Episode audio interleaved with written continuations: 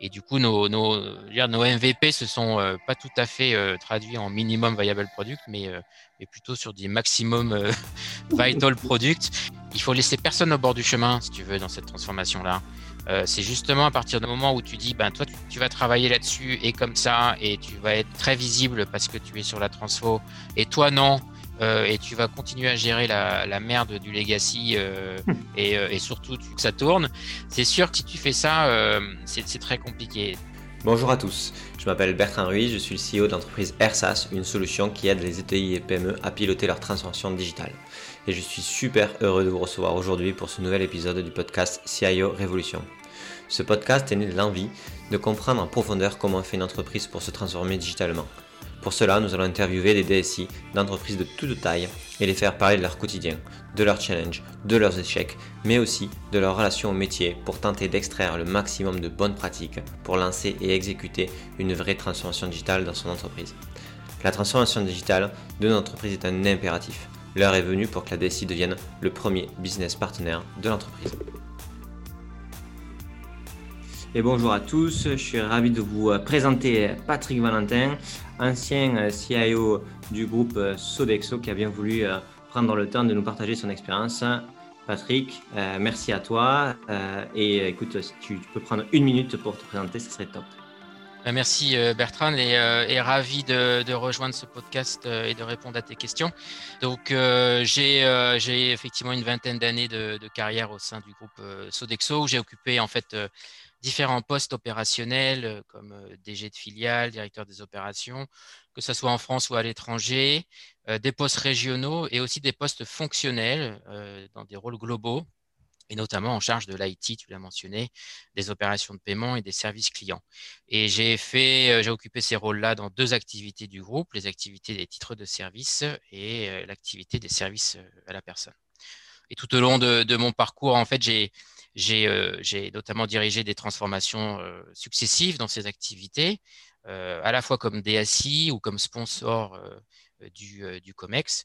Et en particulier, en termes de transformation, j'ai pu aborder des sujets comme le passage au, au marketing digital, l'évolution de nos produits vers les cartes de, de, paiement et plus récemment, on va dire, la mise en place de solutions digitales globales, un peu plus orientées consommateurs. Voilà, et depuis quelques mois, j'accompagne des startups comme mentor, des scale-up et toute organisation dans sa transformation ou euh, sa recherche de diversification. Donc euh, voilà. Ok, très clair. Bon, du coup, euh, rentrons un peu plus spécifiquement dans le sujet. Quelle est, quelle est la nature de la transformation digitale que as, avec qui tu as pu collaborer chez Sodexo? Comment elle a commencé? Comment, comment ça s'est passé? Alors, En fait, cette transformation digitale a démarré plutôt en, 2016, euh, où en fait, moi, j'ai identifié au sein de la DSI un, besoin qui était le, besoin de réinventer euh, la DSI pour mieux accompagner l'évolution euh, vers le digital. À cette époque, on parlait moins de transformation que, d'évolution. Mais en fait, avec mes équipes, on a créé un programme qu'on a appelé Upside, qui est un résumé de, Upgrade and Shape IT for Digital Evolution. Donc, on était vraiment sur l'évolution. Et en fait, ce programme, il nous a amené à, à, se poser des questions sur les tendances de fond, auxquels euh, l'informatique euh, allait, euh, allait, être confrontée, s'accorder sur des principes généraux comme par exemple le besoin d'intégrer l'IT dans la stratégie d'entreprise, mieux collaborer avec le business, comment profiter ou, ou utiliser au maximum la montée en puissance de l'agile, du cloud, mieux travailler sous forme de partenariat. Donc ça, c'était le premier axe de, de travail. Euh, cela nous a amené en deuxième axe de travail à, définir aussi des compétences euh, qui, euh, qui devaient évoluer au sein de l'organisation ou des compétences qu'on devait acquérir, des nouvelles types de, de, nouveaux types de, compétences. Et puis, on, on a choisi de s'engager ou d'engager l'organisation sur, sur déjà l'agile et en particulier en, on parlait euh, un petit peu en 2016, on parlait de multi-speed ou euh, bimodal euh, IT. Donc, on a engagé nos équipes sur, sur cette première étape de, de, de l'agilité. Voilà. Donc là, c'était focus uniquement sur la DSI. Non, c'était oui. et tes équipes. Oui, c'était effectivement un focus sur la DSI et en fait très vite on s'est aperçu que euh, euh, fallait qu'on travaille différemment avec le marketing notamment. sur, sur la création des offres. Et donc, on a, on a entamé avec mon collègue du, marketing une collaboration resserrée qu'on a, qu'on a inventée, qu'on a essayé de diffuser toute, dans, toute l'organisation. Donc, on, parlait de marque tech d'ailleurs, où, l'idée c'était vraiment d'avoir des initiatives communes et des, une gestion de projet commune entre l'IT et, le marketing. Et puis, dans le, on va dire au fur et à mesure des réflexions, moi j'ai pris conscience aussi que euh, euh, l'évolution que je souhaitais pour la DSI ne pouvait, euh, ne pouvait pas se faire sans embarquer le reste du business en fait dans une transformation globale. Donc le marketing, j'en ai, j'en ai parlé, mais, mais aussi d'autres fonctions y compris les ressources humaines pour le recrutement, euh, l'onboarding, la rétention de nouveaux profils, euh, le juridique pour comment on, travaille différemment en mode agile avec des partenaires et, avec des nouveaux types de partenaires comme des startups, ou même la finance en fait, puisque les, logiques sont différentes euh, entre une recherche de ROI permanent ou, ou des projets qui sont lancés en mode agile. Donc donc euh, voilà, donc euh, vraiment on a positionné ça ensuite sur, euh, sur plutôt le, au niveau de l'entreprise et, et, on a clairement mis en valeur ce, besoin-là. Ok, mais avant, donc du coup, toi tu, tu, veux transformer la DSI parce que bah, c'est ton équipe. Du coup là, tu, tu entames une réflexion et puis à un moment donné, tu, quand tu as défini que tu, que, que tes équipes ont changé et qu'elles pouvaient euh, travailler d'une autre manière, donc en, mode agile, en étant en pouvant tester les solutions, en pouvant se tromper en itérant, tu trouves un métier qui est le marketing, qui lui est aussi prêt à être dans cette dynamique-là. Est-ce que le marketing avait déjà euh, mis en place des méthodes agiles ou c'est toi qui les, qui les a aidés à le faire? Est-ce que comment quel était le niveau de maturité du marketing qui a fait que euh, du coup tu te dis ah oui avec eux on peut bosser ensemble? Alors, à ce moment-là, en fait, le niveau de maturité de l'organisation en général et donc du marketing également, euh, par rapport à l'agile et ces nouvelles façons de travailler, est plutôt très faible. Donc, euh, on démarre. Euh, on démarre d'une page blanche en fait avec le marketing. On, recrute les premiers profils un petit peu différents et, en termes de chef de projet et on, commence à, travailler et à découvrir ces méthodes. Mais c'est plutôt en fait dans une étape suivante euh, où, on a en fait un, changement de DG qui lui arrive avec une, conscience assez forte qu'il faut, euh, qu'il faut transformer l'organisation, que, que, vraiment on passe euh, à, la vitesse, à la vitesse supérieure. Ok, donc, ok, donc je, la, je répète, mais pour comme ça, sûr de que, tout le monde comprenne.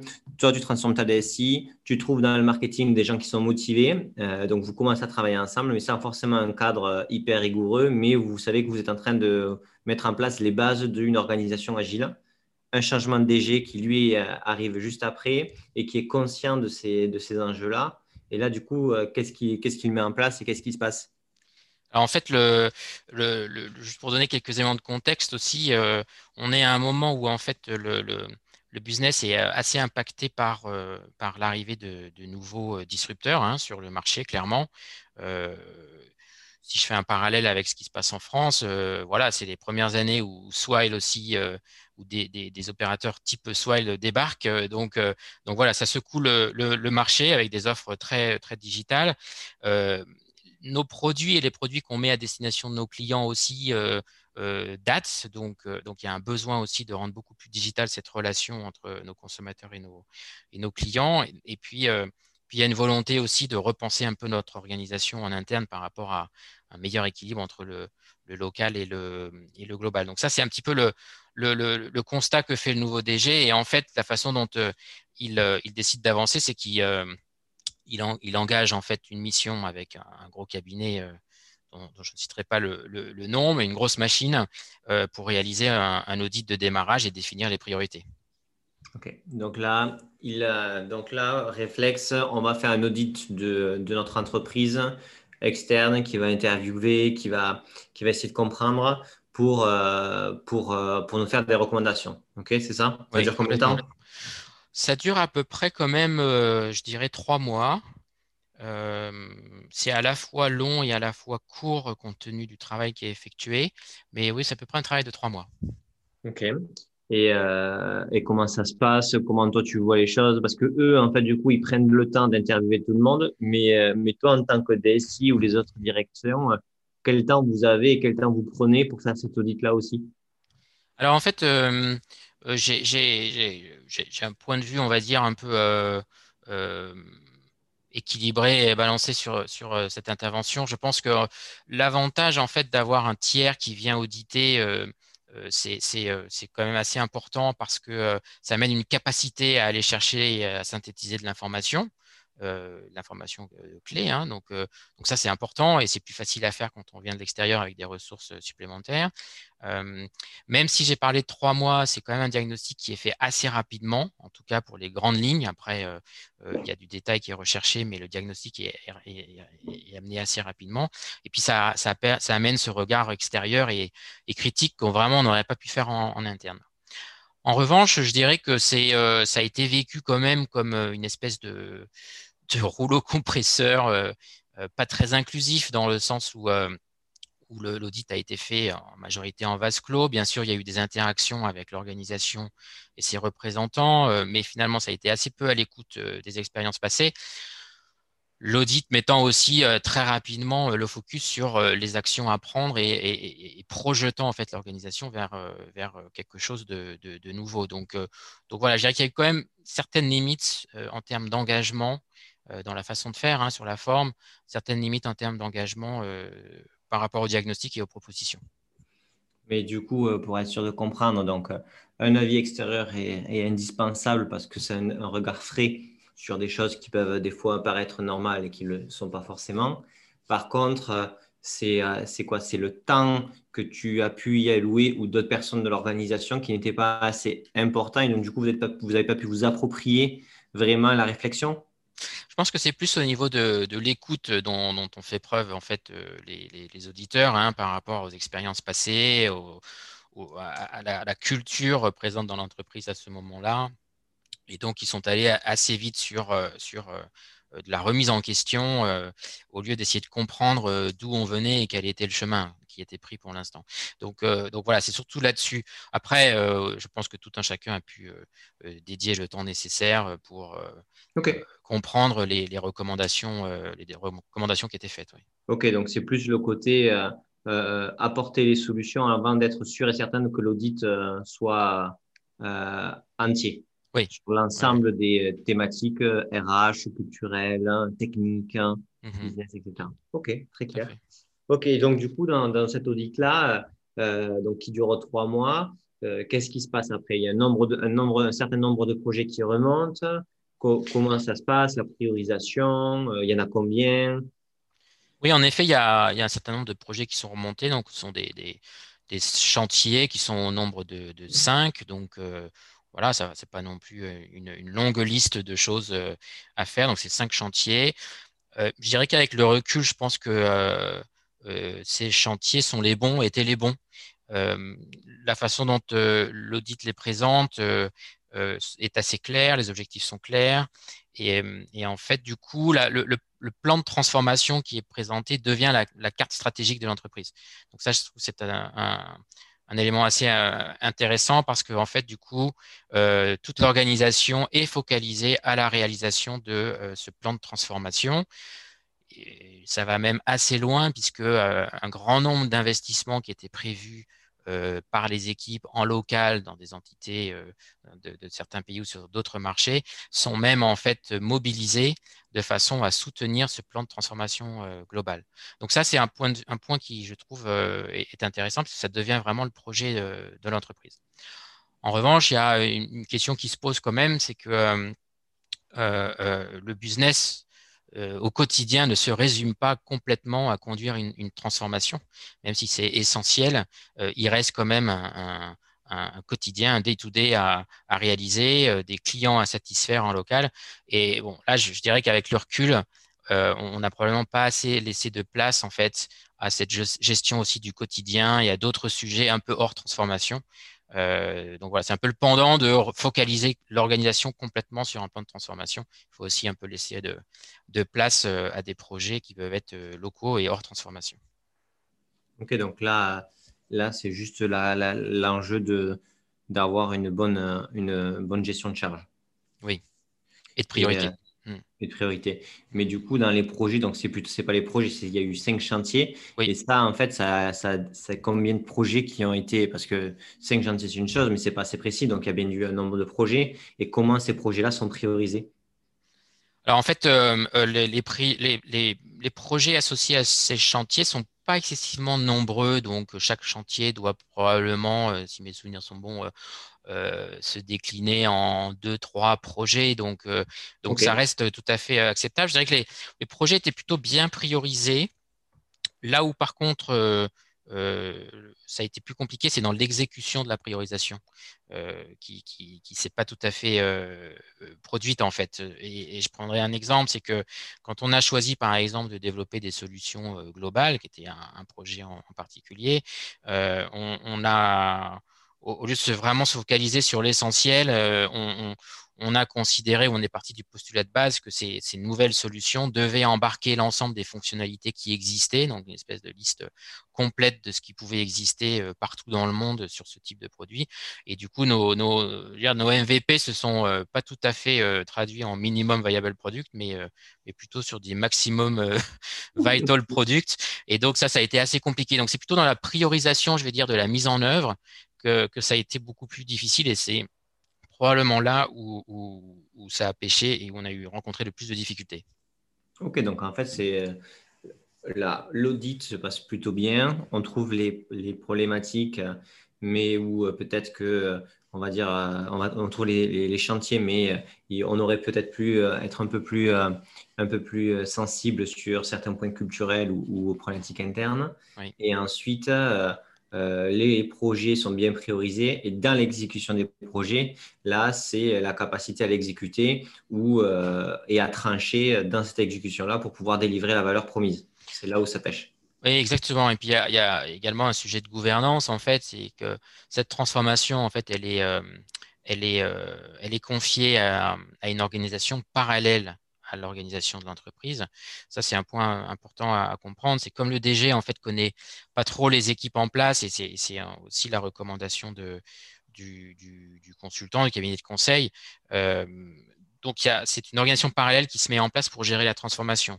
Et concrètement, ce qui se passe, c'est que euh, on va chercher les meilleurs euh, dans, dans, dans, des, dans, des, fonctions existantes, des départements existants ou même des pays, euh, et on les place dans une organisation parallèle qui euh, prend en main la réalisation des cinq euh, chantiers. Donc ça, c'est un, c'est assez particulier comme, comme organisation, mais, mais ça a été vraiment vu comme un accélérateur. Avec le recul, je pense que c'était nécessaire d'accélérer, mais très vite ou beaucoup plus vite, on aurait dû réintégrer, je pense, cette organisation-là dans, euh, l'organisation euh, de, l'entreprise. Et puis à la tête de ces, de ces patrons de chantier, a des patrons de chantier qui sont nommés, il y a un patron de la transformation qui est, euh, nommé et qui, lui est, chargé de, coordonner en fait toute, toute la mise en œuvre de, de la transformation. Donc, le comité de direction de la transformation n'est pas le comité de direction de l'entreprise Alors, c'est le même parce qu'en fait, euh, chaque euh, chef de chantier, chaque patron de chantier a, est associé à un sponsor qui est du COMEX. Donc, quelque part, euh, il y a bien un lien entre le, COMEX de l'entreprise et l'équipe de la, de la transformation. Ça, ça c'est un point important. Il y a un lien, mais ce pas les mêmes personnes. Mais ce pas les mêmes personnes. C'est pas la même personne. Et, le, et le, la personne qui fait vivre, on va dire, le, ce comité de direction euh, de transformation, c'est le responsable de la transformation. Voilà, c'est un directeur de la transformation qui, qui, est nommé, qui était un opérationnel à la base. Ça, je pense que c'est une bonne chose, qui était un DG de pays. Donc ça, c'est, je pense, un, un, bon point pour, pour aussi euh, embarquer l'ensemble de l'organisation euh, dans, le, dans la transformation. Mais en fait, très vite, on voit qu'il se cantonne à, ce rôle de coordination et, et surtout, en fait, il a, je dirais qu'un des écueils qu'on, a eu, c'est qu'il n'avait pas, euh, euh, pas forcément la, le, recul ou le pouvoir euh, suffisant pour pouvoir prendre des décisions ou euh, pour revenir sur ton point sur les, priorités ou valider des priorités ou, ou, ou, simplement faire respecter des priorités. Donc là, on est sur une problématique vraiment de, en fait, au final, si on prend à, à la, sur l'échelle d'un projet agile de product owner, c'est-à-dire tu es responsable des choix que tu fais. Oui, alors c'est intéressant cette, cette, notion de product owner, puisque euh, notamment dans, le, dans la nouvelle organisation qui est mise en place euh, pour exécuter cette transformation, on crée des postes de product owner et, comme je te disais tout à l'heure, on, est allé chercher des gens qui étaient, qui étaient pas du tout à travailler, habitués à travailler en mode agile et on les a d'un seul coup balancés sur des postes de product owner. Ils ont découvert ce rôle en même temps que ils devaient exécuter des choses et, délivrer des choses. Donc ça, ça a été une partie un petit peu compliquée. Mais du coup, dans, les deux, dans les deux enjeux ou problématiques que tu veux faire remonter, qui sont euh, la définition d'un vrai MVP et pas d'un maximum valuable produit, comme tu le dis, et euh, trancher les priorisations entre projets, c'est vraiment cette capacité de donner la responsabilité aux gens de trancher. Oui. Oui, en effet. Et ça, ça a été un sujet, euh, je dirais, un peu compliqué quand même. Euh, il y a eu beaucoup de discussions sur euh, euh l'empowerment des, patrons de chantier, leur délégation de pouvoir au sein de l'entreprise. Et ça, c'est aussi dû parce qu'en en fait, cette organisation était parallèle à, l'organisation existante.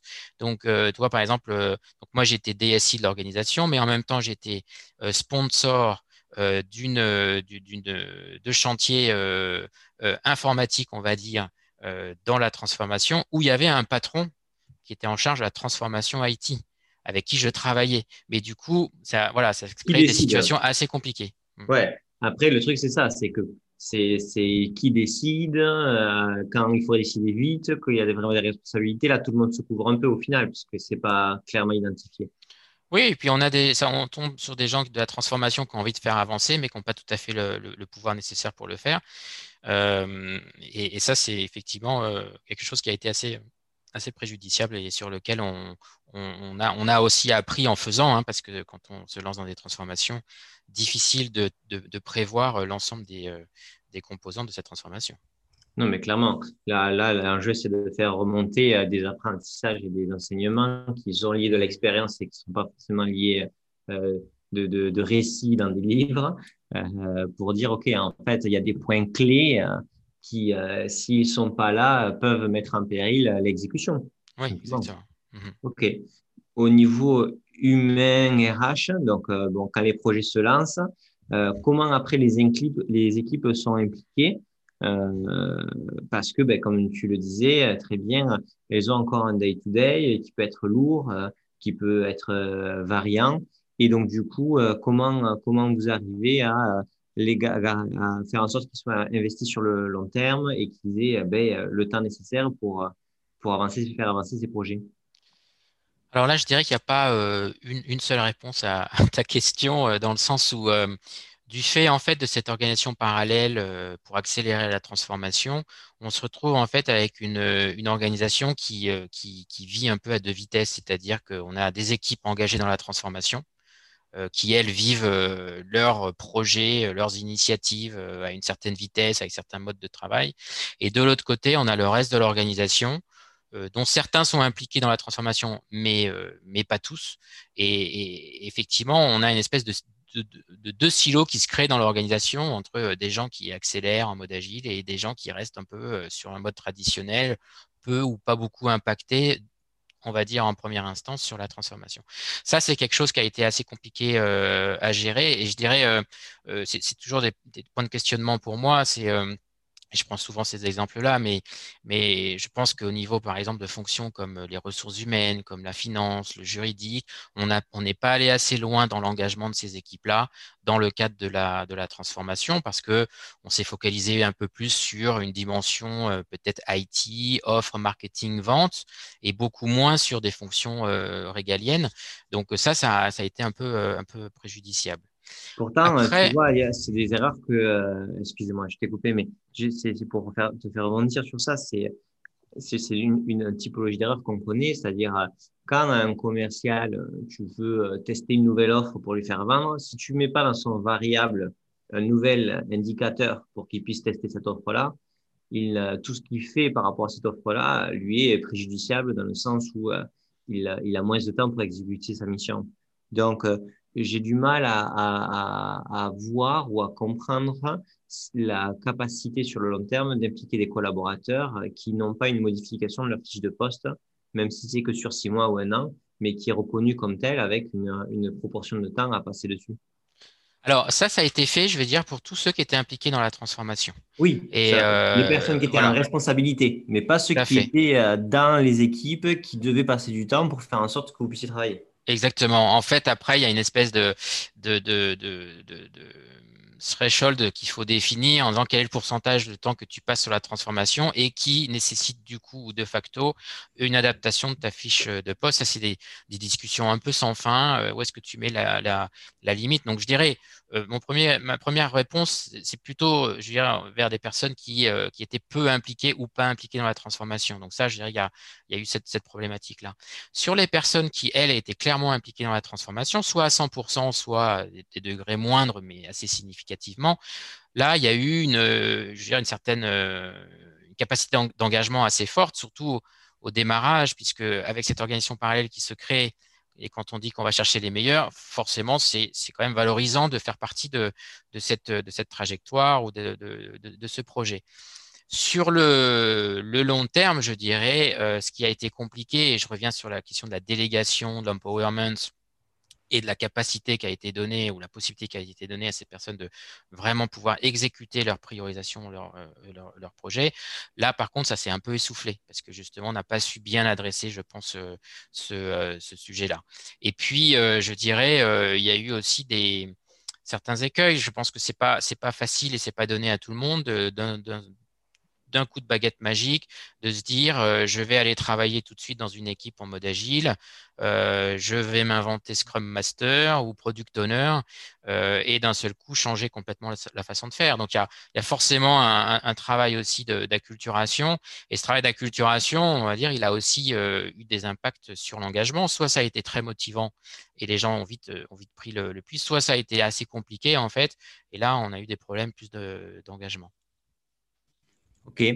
Et, euh, et une des façons, donc en dehors du côté, on va dire, organisationnel et carré euh, d'une modification de fiche de poste, il y a aussi euh, le, l'horizon, le pourquoi la transformation est nécessaire et où les gens se projettent.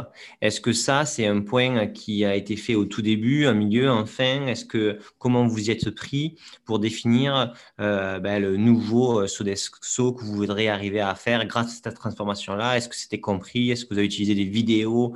Est-ce que c'est le patron qui parlait? Est-ce que vous faisiez parler les, les collaborateurs? Com Comment vous y êtes pris? Alors en fait, dans cette démarche, euh, c'est un, point important parce que euh, euh, il est crucial euh, dans, l'engagement de, toute une organisation et des hommes et des femmes de l'organisation dans, ces plans de transformation. Mais euh, je, je, dirais qu'il a démarré par sais, ce qu'on appelle toujours la burning platform, donc le sentiment d'urgence. Et ça, ça a été bien fait par par le COMEX, par la direction générale, le directeur général, l'ensemble de l'organisation. Je pense que la Burning Platform a bien été positionnée euh, par rapport au marché, aux tendances, etc. Euh, le besoin d'aller vite pour faire une transformation et le besoin de rattraper son retard, tout ça, ça a été bien, euh, bien positionné. Là où par contre, ça a été plus compliqué et, et, euh, et et, le focus en fait sur la transformation et l'exécution de la transformation l'a un peu occulté, c'est qu'il n'y a pas eu de vraie réflexion sur quel est le visage qu'on veut donner à l'organisation, quelle est la mission qu'on veut donner à l'organisation après ou avec cette transformation en fait. Donc euh, se projeter à plusieurs années, hein, c'est toujours très difficile de se projeter euh, au-delà de trois ans, même des fois on voit bien là en ce moment euh, au-delà d'un an. Mais, voilà, si on fait cet effort de se projeter, quel quel, visage on veut donner à l'entreprise grâce à cette transformation là. Et en fait, on a, je pense euh, trop appuyé sur la burning platform en disant il faut qu'on rattrape notre retard par rapport à, des concurrents et il faut qu'on soit compétitif par rapport à des disrupteurs pour éviter de se faire tailler des croupières sur, la, part de marché. Et on n'a on a, pas fait ce travail de vision ou de, mission, on va dire, vision ou vision ultime pour, pour l'organisation qui, de tout, qui est nécessaire pour engager durablement les collaborateurs. Parce qu'on peut engager très vite des collaborateurs sur le sentiment d'urgence. Maintenant, ça s'essouffle assez vite, en fait, euh, parce qu'on ne résout pas tous les problèmes en, six mois, ni même un an. Ça dure un petit peu quand même. Et donc, euh, donc pour le, les tenir engagés, il faut bien se raccrocher en permanence à quelque chose qui est supérieur au sentiment d'urgence ou supérieur à quelque chose qui dit juste euh, on veut rattraper notre retard. Quoi.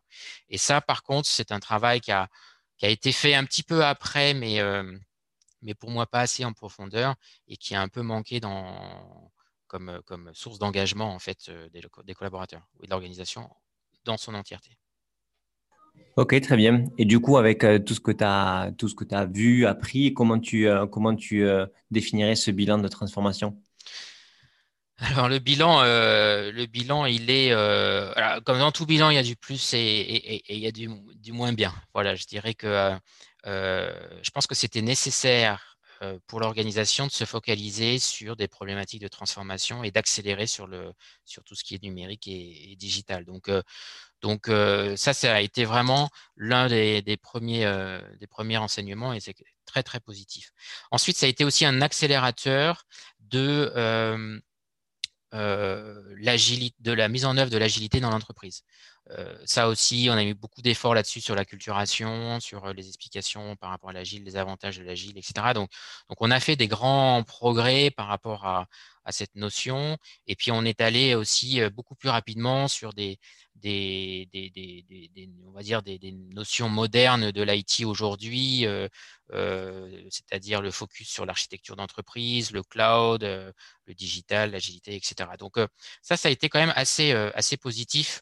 On a gagné pas mal de temps là-dessus. Après, je dirais que par rapport à l'ambition qui s'était fixée, on n'a on a probablement pas atteint tout ce qu'on voulait atteindre et, et notamment on s'est on a fait face à, des difficultés aussi de, l'organisation, des organisations un peu complexes euh, où tu as une part du local qui est importante avec euh, des régions qui ont aussi un poids aussi euh, pour représenter les entités locales et le global.